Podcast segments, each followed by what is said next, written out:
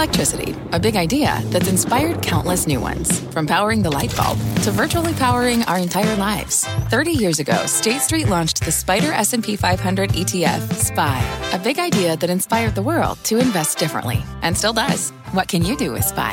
Before investing, consider the fund's investment objectives, risks, charges, and expenses. Visit ssga.com for a prospectus containing this and other information. Read it carefully before investing. SPY is subject to risks similar to those of stocks. All ETFs are subject to risk, including possible loss of principal. Alps Distributors Inc. Distributor. You're listening to The Exchange. Here's today's show. Hi, everybody. I'm Kelly Evans, and here's what's ahead. A little over 24 hours to go until the latest Fed decision. We'll look at what the market wants, why the Fed will likely ignore that, when the gap between the two could finally close, and where you can still find opportunity right now. You might be surprised by some of them. Plus, shrinking cash, bloated inventories, and falling profitability. We'll look at which retailers are best and worst positions as the positioned as the consumer starts to wobble here. We'll look through the debt levels in particular. And speaking of wobbling, what's going on with digital ad spend. We'll look at whether competition or recession is the real reason the big cap names have been struggling as their earnings reports loom. But first, let's get to Dominic Chu with the latest on these markets. Dom? Kelly, earlier this morning, especially the pre market, we thought we were going to wobble for sure. We were decently in the red at one point. But a number of earnings catalysts and maybe some macroeconomic catalysts as well drove the upside here. So what we are seeing is green across the screen for the three major indices here. The Dow Industrials up roughly 150 points, half of 1% gains there, three quarters of 1% for the S&P 500, 4,048 the last trade there, up 31 handles. And by the way, at the highs of the session, up 33 at the lows, up 3. So very much towards the high end of the range right now. The Nasdaq Composite up 121 points, the real outperformer up over a percent today, 11,515. What's been driving a lot of the outperformance, especially in technology-related companies and shares, the Nasdaq 100 overall, has been the outperformance in key sectors like consumer discretionary. Think Amazon, think Tesla also in communication services. Think some of the social media stocks that have rebounded. That's the reason why those two sectors, the biggest gainers so far in this young 2023. The worst performing sector so far this year, utilities down about 3%. Maybe no surprise there as people tilt a little bit more, at least for now, towards the growth oriented parts of the market. And then the stock of the day is General Motors a legacy automaker, and it's had its problems in the past, but right now up 8% today, still down 25% over the last year.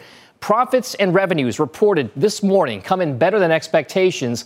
Also, the forecast for full year profits in 2023 also above analyst estimates. Now, despite profit margins that were lower, Kelly, year over year, investors accentuating the positive right now. GM shares up 8%. I'll send things back over to Oh, that was a monster right quarter. Thank you, Dom. The latest decision on interest rates is due out a little over 24 hours from now. A quarter point hike is the expectation, but can the economy handle another increase? Will we see more of a split by Fed officials? And will it turn out to be the last hike of this cycle? We've got all these angles covered from Main Street to Wall Street. Steve Liesman is on recession watch. On the market fallout, we've got Morgan Stanley Investment Management's Brian Weinstein and MAI Capital's Chris Grisanti. And on the Main Street impact, BMO Capital's Simeon Siegel has the retail names best and worst positioned to handle another rate hike. Welcome, everybody. Steve, let's start with you. Hey, uh, thanks, Kelly. The Fed meeting this week uh, amid diminished but still high expectations for a recession and anemic growth forecasts and an outlook for inflation that's set to come down a bit. The CNBC Fed survey for January sees the recession probability at 51%. You can see that right there, down sharply from 63% in December, but still higher than the normal, which is around here 20, 25%, uh, which uh, just 9%, though, saying we're in a recession already. Where it's a, whether it's recession or not, the outlook is for trend growth in 2022 give way to, gives way to anemic growth of just around 0.4%. That's uh, actually rounding up a very small number. And then it bounces back to trend you can see in 2024. Uh, expected rate hikes this week, 25 basis points, and then 82% see, by the way, uh, another rate hike, come 25 coming in March.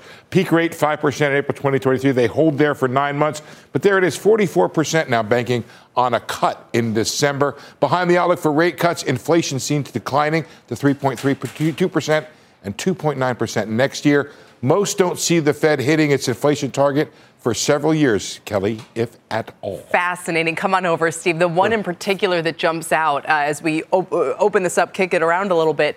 I mean, the fact that 44% of people think a rate cut is coming, a lot of people go, well, then why bother hiking right now? You're just going to end up cutting If rates. only the Fed were on board with that idea that they eventually are going to cut. You know, it's not unusual for the Fed to, to hit a peak rate and then fine tune, but the idea of the unanimity of the Fed, 17 to 19 at, at, at uh, 5% or higher.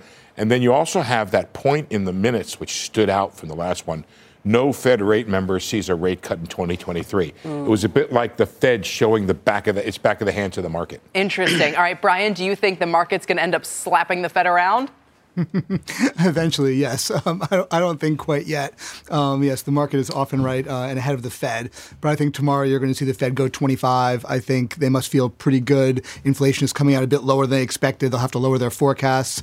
Um, they're not happy about growth being close to zero, but it's not negative. So I think you'll see a Fed that is resolute, that they're not going to ease. They'll push back against the market, but the market probably won't care. And meanwhile, Chris, I look at your notes, and I, I, I, you know, you, you make a, you say the case for recession is getting stronger and stronger. Five indicators that are either rarely or never wrong that continue to say recession is ahead. Those all sound familiar, Steve. We talk about them all the time. Inverted yield curve, falling PMIs, contracting M2, soft home building, and falling leading indicators. And Chris, as an equities guy, what do you do? Well, you know, first, I don't think you panic, but but I also think that you don't have FOMO. You don't have the fear of missing out with this strong market because, you know, the market has predicted, you know, eight of the last two recessions, but it's also predicted eight of the of the last two comebacks. What I mean is, I don't think this is going to be a strong comeback. I think by mid-year things will have slowed down markedly. And, and so this is kind of a nice time to take some profits, Kelly, and, and also kind of pick and choose more with a rifle than with a shotgun about where you want to be in this market. and the home builders. You and I talked about this months ago when no one when they were trading at two and three times, and now you think that's kind of run its course. I, I do. I mean, I mean, they're up. Uh, uh, we own the NVR, which had decent earnings today, but the stock's up 45% since June, and and some home builders are up even more. So they're they're they're discounting good news that may or may not come true. So I, I think it may be some time to it may be time to take some profits off the table there. Brian, I'm trying to figure out with the, the new sort of popular kid in town, which is kind of uh, fixed income and and so you know. Mu- Munis, I don't know. All, all, parts of fixed income have people kind of salivating with these yields, but I'm trying to think through what Steve just told us. Um, and the, the, the likelihood of a downturn or of rate cuts that are coming, and how does that maybe change what parts of the curve you think people want to be in right now? Yeah, I think it's really interesting, and it's weird to be popular in fixed income, but but we are a little bit. Um, I mean, listen, the- the front end of the yield curve, the Fed is trying to entice you to go there, and I think you should, right? To get four and three quarters, five percent for a little while, I think is a, is a great return. It should steal capital. I think the dangerous part is that two to five year part of the curve where everyone always puts money, but that's where the eases are priced in. So if those don't come, you don't get enough, I don't think, to go there. But when you go further out into the ten year point, listen, at some point down the road, the Fed will raise rates enough to cause things to slow down. So owning longer duration quality assets and locking in that yield. We haven't seen yields up this level in you know in you know, you know seven, eight, ten years. I think locking some of those in munis are great. Investment grade corporates are great. A little bit of high yield in there, but we're popular for a reason. The income is pretty good. One thing, Steve, that I find a little bit curious is people saying, you know, yes, the Fed should, or maybe it will. Pa- maybe it won't pause after this meeting. Maybe it's the mm-hmm. next one. But they say they, they can't pause prematurely because otherwise equi- equities would fly. And this idea that, especially if we're heading into a slowdown, that the Fed is going to be afraid of letting stocks rally too much in what could end up being a bear market bounce. Whoa, just, I'm curious what your take would be on that. I spend an enormous amount of time gaming out what I think Powell's going to say. I've come to a dead end about him saying almost anything positive about the outlook for rates. If you think about it, these two guys are sitting there with their finger itchy on the trigger, right? If Powell says, we think we're nearing the end of the rate hike cycle, boom, Right. hit it. If the Powell says, um, you know, we think maybe uh, uh, the risks are now balanced between inflation and growth. Market's going to hit that. If they say something like, uh, we believe that uh, we may have to, I mean, he will never say this, have to reverse course towards the end.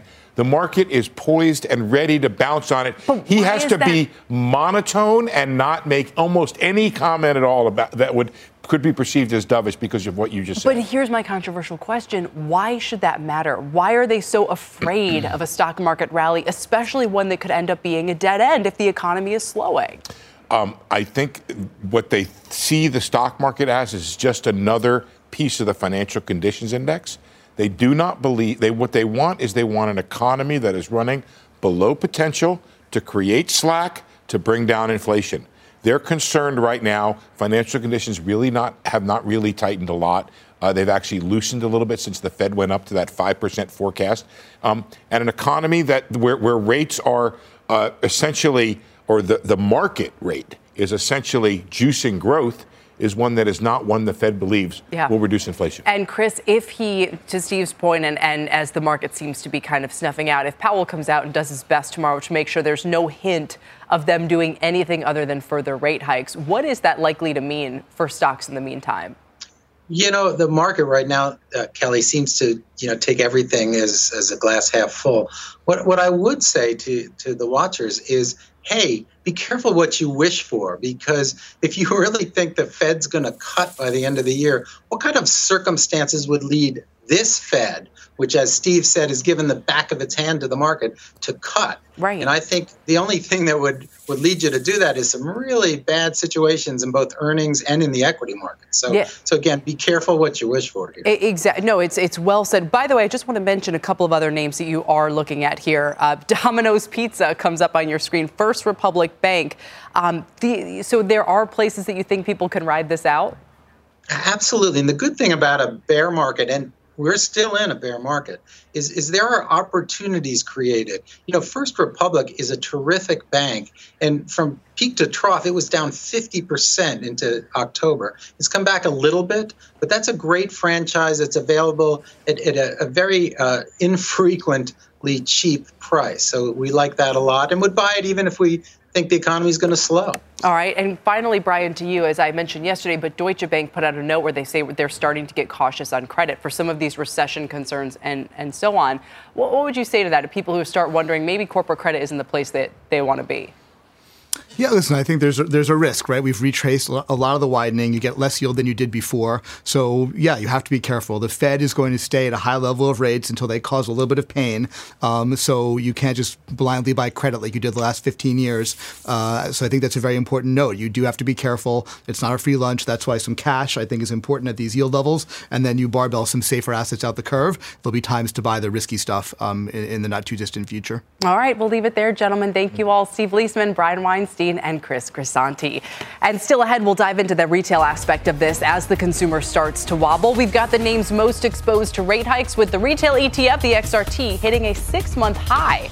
Plus, is recession coming to the digital ad space? We'll hear from one exec about where he's seeing weakness and where he's not as competition grows and budgets shrink. And as we head to break, let's get a check on the markets. Green across the board with the NASDAQ back in the leadership position, unless you count the small caps up nearly 2% today. We're back after this. From their innovative practice facility to unmatched views from the fairway, the PGA of America is helping lower scores and elevate fan experiences with 5G solutions from T-Mobile for Business. Together, we're using AI-powered analytics to expand coaching tools and bringing fans closer to the pros with 5G connected cameras. This is game-changing innovation. This is the PGA of America with T-Mobile for Business. Take your business further at T-Mobile.com slash now. What's on the horizon for financial markets? At PGIM, it's a question that over 1,400 investment professionals relentlessly research in pursuit of your long term goals. Specialized across asset classes, but united in collaboration, our teams provide global and local expertise. Our investments shape tomorrow, today. Pursue your tomorrow with PGIM, a leading global asset manager.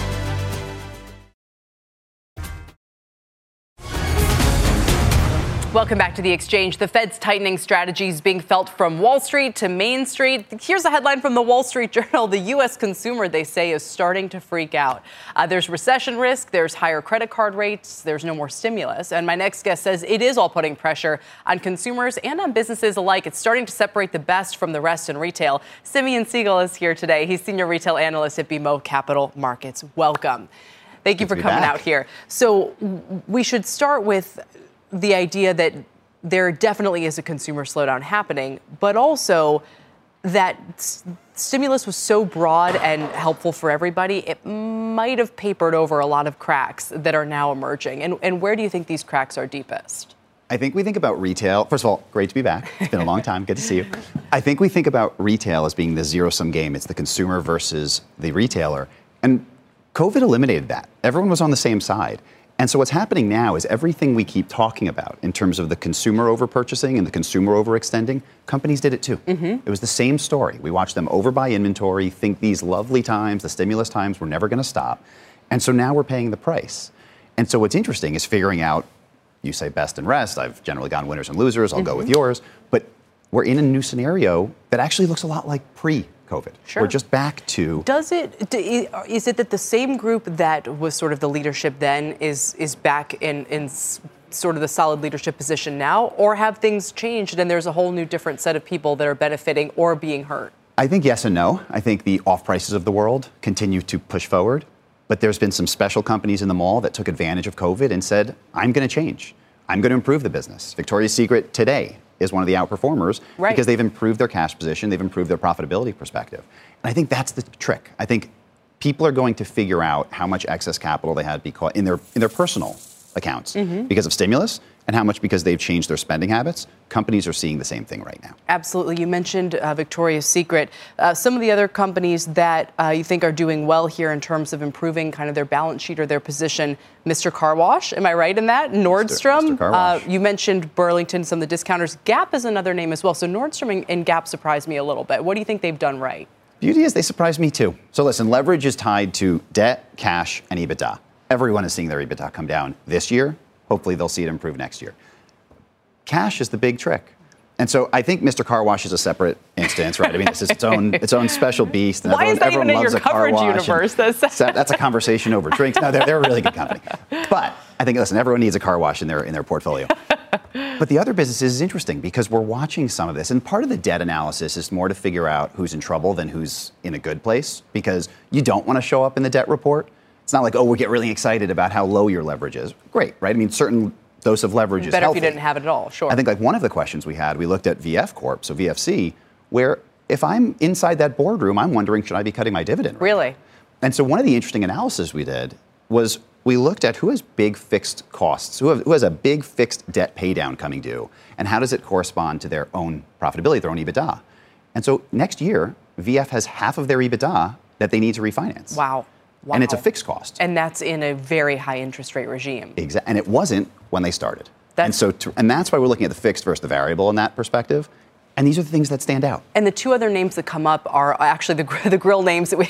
the grill names. Weber and Traeger. Um, both of those look look pretty poor on this metric as well. Yeah. Listen, I think that's a big EBITDA conversation. And it's a fact that any, if you came public in 21, chances meaning because they don't have a lot of earnings. Correct. Yeah. So if you came public in 21, chances are you had a lot of fixed rate debt. Mm. That's just the unfortunate reality. And if you were a grill manufacturer walking out of COVID, chances are you didn't have a lot of EBITDA.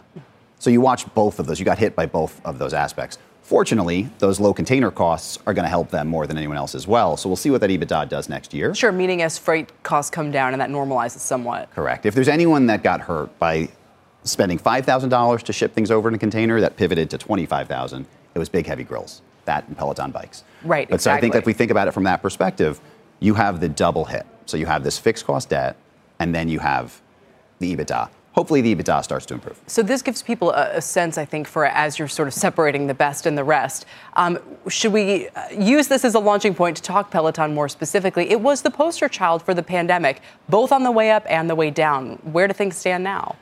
I was just listening to the last segment. Fixed income, economists, I'm nowhere near smart enough to touch that stuff. What is fascinating to me is how much the consumer led the conversation. Before there was inflation, there was lower promotions. You and I talked about it. Sure. Three years ago. They mean the same thing. When We used Victoria's Secret, and Victoria's Secret raised the price in, I don't know, May or June of 2020 by 30%. That's inflation. It didn't get called inflation until the CPI hit mm-hmm. in 21. It lags. And so, from my perspective, we learned in college econ 101 supply and demand. There was a mismatch in supply demand. Peloton was the perfect example on mm-hmm. both sides. First, there was too much demand and too little supply. Then there was too much supply and too little demand. That's what's happening. And so, if 2022 was that Peloton moment for the rest of the world, the rest of discretionary, where it was, I thought the good times would roll, and they didn't, right. and now I'm stuck with inventory, 23, we're actually back to some semblance of normalcy. Being a retailer is hard. You need to predict demand. For the past two years, you had to predict supply too. That's done. Now we get to see who can understand their consumer as opposed to who has to worry about their supplier. You know, and I, I, was noticing in conversation the other day as well, someone was asking for advice on what treadmill to buy, and people said, you know, the Peloton tread's actually pretty good, but apparently you can't get one. I don't know if that's because they're still held up because of the awful production problems that they had or just otherwise. The question for a company like Peloton is okay, so how do you forecast uh, production rates, for instance, now that everybody's talking about this question of whether we're heading into recession? It's extra difficult this year. It is extra difficult, but at least you know what you can get. I think for Peloton specifically, Listen, the tread, there's part of it that's still recall, so the tread plus. But if you think about their actual tread, Peloton has been very vocal about not wanting to be in the equipment business for all intents and purposes, right? They love their subscription business as they should, 60 plus percent contribution margin. They do not like their equipment business, which has a lot of bikes sitting in warehouses that are burning cash. And so right now, I think if you're lucky enough to have not over inventoried and over infrastructured, because Peloton made that dual mistake, and you're lucky enough to just have over inventoried, which is what most discretionary retailers did, figure out the right cadence to sell your product, find the consumer, and you will win. If you're lucky enough to have a replenishment business, right? The other side of Victoria's Secret was Bath and Body Works. They used to be the same company. That's a business that should be able to work through your candles and sell it again. It's still one of your favorite companies. It is still one of my favorite companies. Yeah, Bath and Body Works, Capri, uh, TJX, Planet Fitness, Under Armour. This so, the way I would say it, because a sell sider needs to say the word, an analyst needs to say the word barbell, otherwise he's not accomplished his mission in life. So if I'm barbelling, in this recessionary type of environment, TJX Planet Fitness, they win. They compound, they're the right price, they're the right convenience. In the other scenario, in the scenario where we continue to watch this retail rally run, I think Bath and Body Works benefits from their replenishment. I think Capri benefits from their promotional discipline. They have been the vocal about I will not give up market share for margin. And I think Under Armour is just wildly dislocated. Fascinating. Simeon, always a pleasure.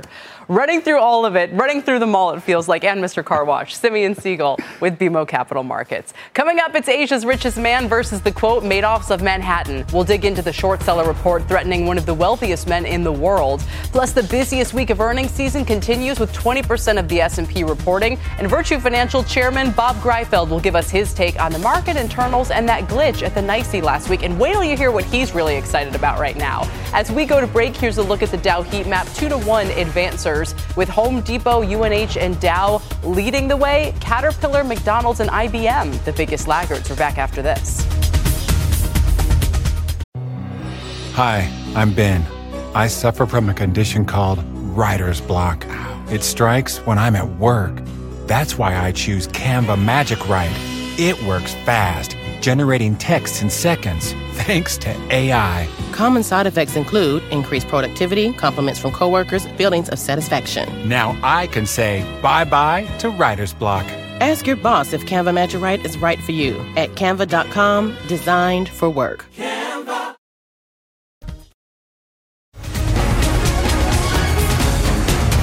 Welcome back to the exchange. We're back to the January pattern here. The Nasdaq up 1% today to pretty much lead the way. The Dow was up 180 at the highs and we're just off those levels right now. Let's check on mega cap tech where pretty much every name is in the green. Not huge amounts today. Apple's only up two tenths of 1%, but Amazon with about a 1.5% gain there uh, to pretty much lead the way. And here are some of the other movers this hour. You're going to hear about it time and again, the home builders seeing some nice gains. Look at Pulte up 9%. I think it's the best name in the S&P right now. Uh, all of this after the earnings beat. Lennar up 3%, Taylor Morrison 5%, Green Brick up, the home builder ETF up nearly 4%. We talked about NV are earlier as well. A lot of these names hitting 52 week highs today. No longer the days of trading two times forward earnings. Uh, international paper surging 10% and having its best day since March 2020 after strong results. The stock leading the materials sector today and having its best month in over a decade with this 20% gain. If you think that's a big move, we're not done yet. Check out shares of C3 AI up 26%, 24 right now. But this is today after they launched a new, you guessed it, it artificial intelligence product for businesses. This is the new blockchain, people. Just put AI in anything. You know, what was that energy drink company? There's change your name to an AI now, and you'll see your stock go flying. The company says they integrate the latest AI capabilities from Google and OpenAI, that was the parent of ChatGPT, to build a natural language interface for customers. The stock is up 81% in January for its best month on record. Over to Tyler Mathisen now for a CNBC News update. I'm Tyler AI, okay, Kelly, from this point forward. Here's what's happening at this hour, folks. Icy weather in Texas and the South, continuing to disrupt flights across the country. About 1,600 flights have been canceled so far today. This, according to the tracking site FlightAware. Most of them are to or from the Dallas Fort Worth area airport, Southwest American, the hardest hit airlines with more than 900 cancellations. Uh, both carriers do have hubs in the Dallas area. The family of Tyre Nichols plans to speak on the latest developments in the case, uh, including the suspension of two police officers and the firing of three emergency responders. The remarks will come on the day before Tyre's funeral and Pope Francis demanding foreign countries stop plundering the natural resources of Africa. He made the plea on his first day of his trip to the Democratic Republic of Congo, home to more than 50 million Catholics. Francis is the first pope to visit the country since back, Kelly, in 1985. Back to you. All right, Tyler, thank you. Coming up, a spending slowdown is slamming the ad market as companies tighten their purse strings. We just mentioned C3 AI's big day. Could artificial intelligence be the answer to advertisers' problems. A view from the C suite next.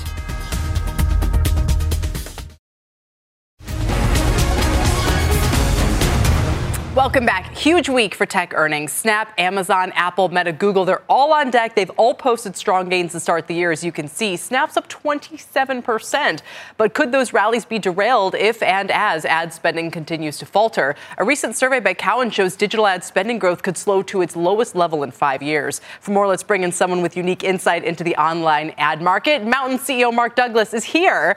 Welcome. It's great to Thanks. see you. Yeah. And joining us remotely is Joanna Stern. She is tech columnist, of course you don't need an intro, Joanna, uh, at the Wall Street Journal. It's great to have you both here. So, Mark, just real quickly, what are you seeing in terms of a, an overall slowdown in spending here? Well, what you're seeing, I think, is that um, current existing advertisers, like kind of the big names, they're just very indecisive. So a lot, you know, at normally in January they would know what they were planning to spend for 2023, and you hmm. just didn't see that this year. Interesting. People just really not knowing what they want to do, and so it's making like the whole digital ad market kind of be in suspended animation a bit. I'm curious because the last recession, I'm not going to count COVID, but the financial crisis, you know, yeah. the digital ad market, I have to imagine, was so nascent yeah. that did it even experience a slowdown, or did it actually gain share during? During that period? Well, anytime there's usually like a, any kind of broader decline, essentially, we talked about this in the past, direct response marketing actually benefits. That happened with COVID, that happened before then.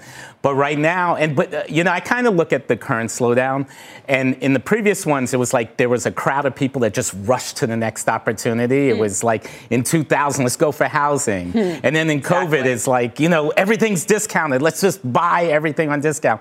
Now everyone doesn't seem to know where to go, mm. and so and then you're seeing that reflected in retailers and everyone just not knowing what to do with their budgets and and just kind of holding back. And Joanna, I think it's also interesting for this market in particular to, to wonder okay, is it recession, to Mark's point, that's yeah. keeping everybody kind of in mm-hmm. wait and see mode? And is it competition? You know, the fact that Netflix all of a sudden is going to sop up a big piece of the advertising market this year, and everyone else still trying to figure out what to do uh, with some of these ad blocking things that have been going on. What are you hearing? Yep. Yeah, I, I'll raise the tech flag, tech person here so much, or the big question is going to be how much of this is about tech, right?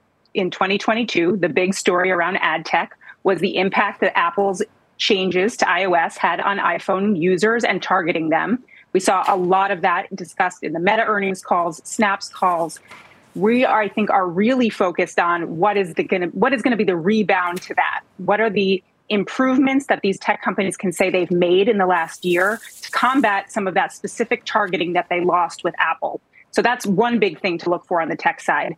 I think specifically on Meta, there there's really something promising too in how they're using AI and to hear from them on how they're using AI specifically in Instagram and if they're making inroads there to compete with TikTok with their Reels product. Uh, the Journal had a story a few days ago which said internally they are very optimistic about what they are doing on Reels. So that being more engagement there, more opportunities for ad targeting, and again back to that first point, using the data in smarter ways that they may have had to recoup because of Apple's changes. Yeah. I, I, Mark, what would you say are kind of the next? Th- we're going to have earnings, but to your point, this is a little bit of a Q4 story. Um, we want to hear their guidance. We want to hear anything that they say about kind of the the way that we're starting off this year. Yeah, well, I think Q4 just because the seasonality is likely not be you know, huge but not disappointing.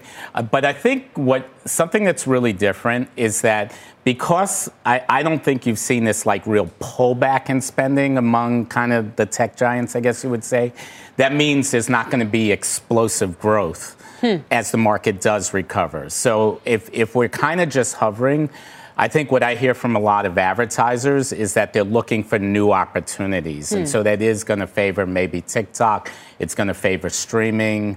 It's going to favor, mm. you know, the word AI, and you know, you were talking about exactly. Earlier. It's not going to yeah. be like, okay, we're back to normal, and now like Meta mm-hmm. just gets explosive growth in the next couple of quarters. So this is super interesting, Joanna. I'll give you a quick final word here, but if if the same analogy in the financial crisis was people migrating to online, for instance, is is mm-hmm. the migration now going to be to what Mark said, social, streaming, and AI? Yeah.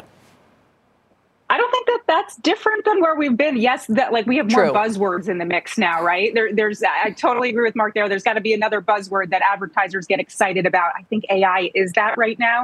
I'm not sure anyone really knows what AI means for that, but we'll see. We'll see. Um, even though I know I've said AI like 15 times already on this show, so I mean, you're not seeing anyone really look to commit budgets here yet. There's, there's, there's not things like ChatGPT haven't even started offering advertising. Yeah, and it's not. ChatGPT is very exciting, but when Google first came about, I mean, there were just so many people using it before they mm-hmm. ever had an ad business. Totally. And they were using it constantly. With ChatGPT, it's still kind of like this is a, but a it, fun it, toy it, to play with. It gives me that same feeling. And, yeah. you're, and you're right. When Google yeah. first started, we were all like, wow, it's so clean yeah. and, the, and, this whole thing. And, and then little did we know it would become one of the greatest ad platforms of all time. Yeah, exactly. And so. And to that point, I, I will say the excitement around it, right?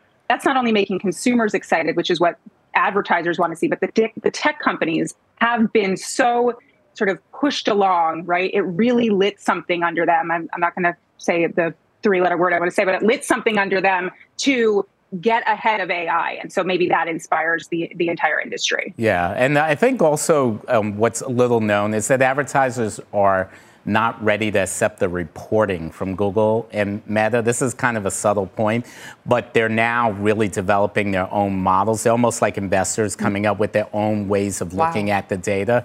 And so again, they're looking for new places to place dollars. So I think I, th- I think, and this is slightly self-serving. I think streaming is going to do very well. Yeah, we we mm. for your sake we hope. Thank you both. We appreciate it today, Joanna Stern and Mark Douglas. Still ahead, Asia's richest man is fighting to save both his fortune and his reputation after short seller Hindenburg put out a scathing report accusing his conglomerate of market manipulation and questionable accounting. We've got the latest and the wide ranging global implications next. As we head to break, here's a look at the sector heat map. Utilities, the only group in the red right now, with materials and consumer discretionary leading the way. Dow's up 165. We're back after this.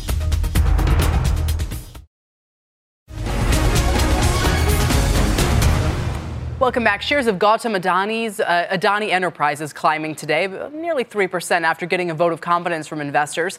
The conglomerate holding a $2.5 billion share sale, India's largest secondary uh, share sale ever, after sinking on last week's report from Hindenburg Research that accused Adani of fraud and stock price manipulation. Let's dig further into both the company and the man behind them with Seema Modi and Robert Frank. Welcome to both of you. Seema, we'll start with you on why this is having such a big impact, not just in India, but around the world. Well, he really needed this, right? A fully subscribed $2.5 billion equity sale led by Abu Dhabi, Goldman Sachs. We didn't really wow. see too many retail investors. And as you pointed out, Kelly, the largest equity sale India has seen. What it's done is it's helped stop the downward decline that we've seen in uh, Adani's stock price over the past week. For now, but in the meantime, over the last week, we've still seen billions of dollars in market value erased due to these stock price allegation concerns. Wow. And what do they boil down to? You know, when we hear fraud and manipulation, you know, what, and this is the most powerful man in, in the country, it sounds like. He is. And in the Hindenburg report, they claim that uh, Adani is uh, accused of stock price manipulation using shell companies that are then using their money to pump up the stock of Adani Enterprises. So it's a wide ranging report that really raises some big concerns about who is many times seen as the biggest and most powerful name in India. What do we know about him, Robert? Well, Kelly, he was like a supernova of wealth. Last year, he became the world's second richest man at $155 billion. Remember, last year was a year that all the top 10 billionaires in the world lost money. He gained $55 billion. He sort of came out of nowhere. He has just over the past four trading days lost around $30 billion. It's one of the biggest sort of wealth losses in a short period of time that we've seen recently. And as Seema said, you know, he had a very good day today. At least one of his main companies, Adani Enterprises, saw their shares increase. Some of the other shares, you know, it's a whole complex of companies here, very complicated, and there are multiple shares uh, of companies that trade. Some of those traded down today. Uh, they set new limits on those shares. But the big challenge now is his debt. He's got about $26 billion in debt across this group. The bonds, some of which are U.S. traded, are now trading around 73 cents on the dollar. So, yes, he had this offering that, you know, went off today. That was a good day for him, but there are these bigger questions that relate to the debt. And if the debt's trading at a discount, you know, what does that say about the equity? And has he done enough, Seema, to kind of address the concerns at the heart of this and um, what's been the reaction by the public in India? Well, it's interesting to look at, to Robert's point, uh, the amount of debt that's on its balance sheet and where it's been t- getting loans from. So about 40% is held by Indian banks, and that's why we've seen uh, a huge sell-off in some of the biggest financial names in India, from State Bank of India, Yes Bank, life insurance, all down about 8 to 9% over the past uh, 10 days. Uh, at the same time, as Adani has been growing its empire, their exposure to foreign banks has actually been increasing as well. There was a recent acquisition of a cement company by uh, Adani last year for $10.6 billion. That was under, underwritten by Barclays, Standard Chartered, Deutsche Bank as well. And then private equity has played a role as well. Uh, Warburg Pincus recently purchasing a stake um, in a port in India for $100 million. There's Apollo, who we spoke to a couple of weeks ago. Right. They gave Adani a $750 million loan. Um, that's the Mumbai International Airport, which is majority owned by Adani. So his, his tentacles are really all over the infrastructure story. Is that, Robert, kind of reinforcing some of the questions being raised here? It is. And, you know, the other broader question, which just any investor would ask, is how does a stock go up 3,000% in just five years, which now trades at a multiple at a PE of over 400 times. I mean, wow. setting aside all of the offshore allegations, everything else, just any stock that's up 3,000% in five years has a 400 multiple would raise questions to any investor, let alone a short seller. What do you think the significance, you know, two and a half billion dollars, while while big by the Indian secondary market uh, point of view, is not. It's a drop in the bucket of what this company and this man is worth. What would be the best use of those proceeds, Robert? Well, they're going to expand the shareholder base. They're going to pay down some of that debt. Um, and I think the question now is you know, Abu Dhabi already had about $2 billion sunk into this company. It had to sort of follow that with the $400 million assist on this 2.5 offering. So they were in. A lot of high net worth investors in India were also investors in this. So the question is what is the real shareholder base of, of these companies feel? Have they kept their faith? Or do they continue to lose their faith uh, going forward? So that's why tomorrow's trading and the rest of the week will be really interesting to watch. Absolutely. Even this uh, share sale being completed doesn't feel. You, doesn't feel like that's the end of the Yeah. story more by any stretch. for sure. Absolutely. Guys, thank you for now. Robert Frank and Seema Modi. Still ahead, stocks, session highs right now. Dow's up more than 200 points. NASDAQ continues to lead the way with a 1.1% gain. Microsoft, Amazon, and Tesla having the biggest point impact on the S&P today. Tesla's up 3%. And Virtu Financial Chair and former NASDAQ CEO Bob Greifeld is particularly interested in the future of one of Microsoft's big bets. He joins us next to discuss here on the exchange.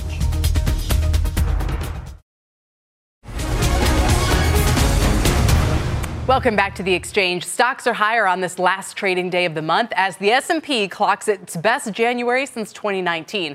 But we're just about 24 hours from the Fed's next rate decision. Are the good times about to be over? Let's ask Bob Greifeld, chairman of Virtu Financial, former Nasdaq CEO and a CNBC contributor. It's great to have you here, Bob. Welcome.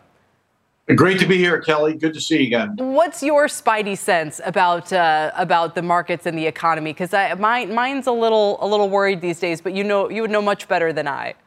Well, I would say this: when you have a January effect after a very difficult prior year, I think it really is sound and fury and signifies nothing. Hmm. So I see the markets gone up in January. I don't think it means much for how we're going to play out for the balance of the year. Wow, I would that's say, yeah. That, uh, you know, don't, don't crush people's dreams too much here. I mean, no, I what about the people who say, well, but we've priced in the downturn and the labor market's still strong, and you know, a soft landing is still possible, and, and it's going to be off to the races. Well, see, I, I think we're in a period of time when the smoke is still up. And you uh, this morning talked about uh, basically the employee cost index, and we're up 1%. And the expectation was 1.1%.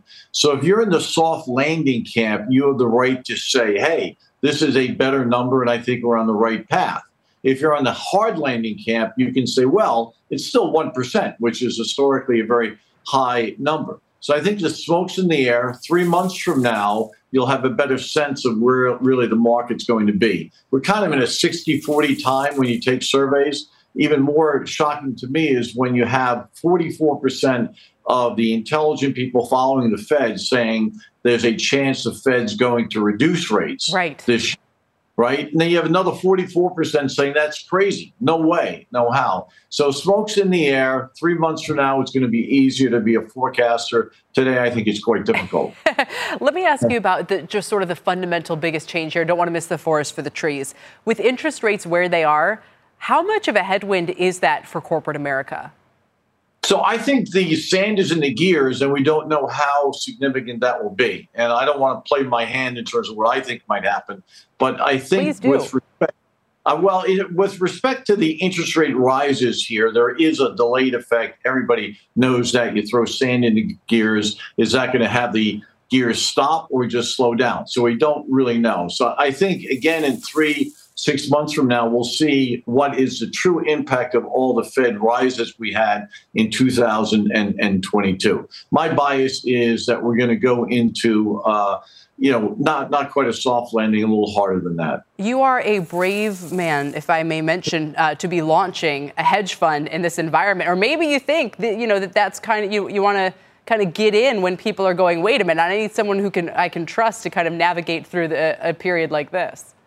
Well, when people ask me about the markets, I always say don't bet against technology, right? It's just a hard thing to do, and you would have been wrong over the last 30 years. And technology will particularly advance. Now, I have particular expertise in financial technology, and that's what we're going to focus on uh, with the hedge fund. But with respect to technology, one of the highlights of the year for me was fourth quarter 22 when I started playing with Chat GPT. Ah. It was the future has arrived, right? When you first used that product, Kelly, Totally. you knew the world was going to be different. So technology is going to be doing many things. ChatGPT is one of a category called generative AI. There's you know other companies that are serious competitors that will do interesting things there. So when I think of the markets, I always think, okay, how do I not uh, make sure I'm betting against technology? So, and and I guess the, what's so fascinating about this is most people would agree with you, and yet look at the market and say, well, this has been the part that's been most hard hit by rate hikes. You know, how much of the technological innovation capacity, certainly the share price increases that we saw over the past 10 years, was just the flip side of low rates. I can guarantee you one thing, Kelly. The people in the development labs at Chat GPT did not pay attention to what Jerome Powell did last year, right? they do what they do, right? So I get discounted cash flows when you come in trying to come up with a equity analysis, but in terms of innovation, innovation is you know uh, doesn't pay any attention to what's happening in the rates. If anything, these developers you want to make sure you get them out to eat on time, not pay attention to what the Fed is doing. Nah, fair enough. Be, yeah. I'd be remiss while you're here not to ask you what happened with the NYSE last week with that trading glitch where, I mean, people are saying they, they are demanding refunds. There's investigations going on. They're saying it was a manual error. What, any insight? Well, I, I, don't have any special insight, but I read what you have read, and you know I'm hearing it's a backup system in Chicago, and it's somewhat ironic that the backup system knocks down the primary system. But you know that's somewhat the life in technology. Uh, Nasdaq, others do a great job with technology, but it's obviously not uh, perfect. You know, we saw that clearly with the airlines. So they did have a backup system issue. They resolved it. And then in terms of how did they adjudicate the claims with the customers, I have no insight, not not involved with that. There is something though. I w- sort of I thinking through that, and also um, when we had those flights grounded across the country just a week or two ago on what also appeared to be kind of a random error. It, made me think about how have we increased the fragility of our major infrastructure by moving them into the land of software and technology. And, you know, we all think, oh, how could it have ever been that we ran these systems manually? Well, maybe we need to think about how to run them better or have more redundancy so that we don't have flights grounded for hours because of a one system failure or you know opening prices for the US stock market completely thrown into disarray because of a, of a manual error. I mean it's it's ironic that, that something's meant to be so sophisticated it actually seems to be making us more vulnerable and fragile in some ways than we were before well, I would say this, Kelly. Your points are well taken, but I'd also make sure we don't look back to the past in some the past in some romantic way. I remember the first time back in the '80s, I opened up the back of a mainframe computer, and it was a nest of wires, and the reliability of that thing was so low. So when you think about how much we're doing in an automated fashion today, and the incidence of problems, you know, per unit. Uh, of processing power, our problems have declined dramatically. But that being said, we do need to get better. Uh, and you know the world works on that across all industries, and yeah, we will get there. Yeah. Well, all I know is I, I have a feeling when I'm when the new when the new fund when there are these AI opportunities out there, we know you're going to be poking around, uh, possibly involved in a big way. The uh, the future is written in code, that's for sure. Bob, thanks for your time today. Really appreciate it. Bob Greifeld. You've been listening to The Exchange. Make sure you're subscribed to get each episode every day, same time, same place. From a flat tire in the city to a dead battery on a distant drive, AAA is partnering with T Mobile for Business to accelerate response times and get more drivers back on the road fast. Our nationwide connectivity powers location telematics, so AAA's fleet can find stranded drivers quickly while being fully equipped with the in vehicle tools to have answers when they get there. This is elevating the member experience. This is AAA with T Mobile for Business. Take your business further at T-Mobile.com slash now.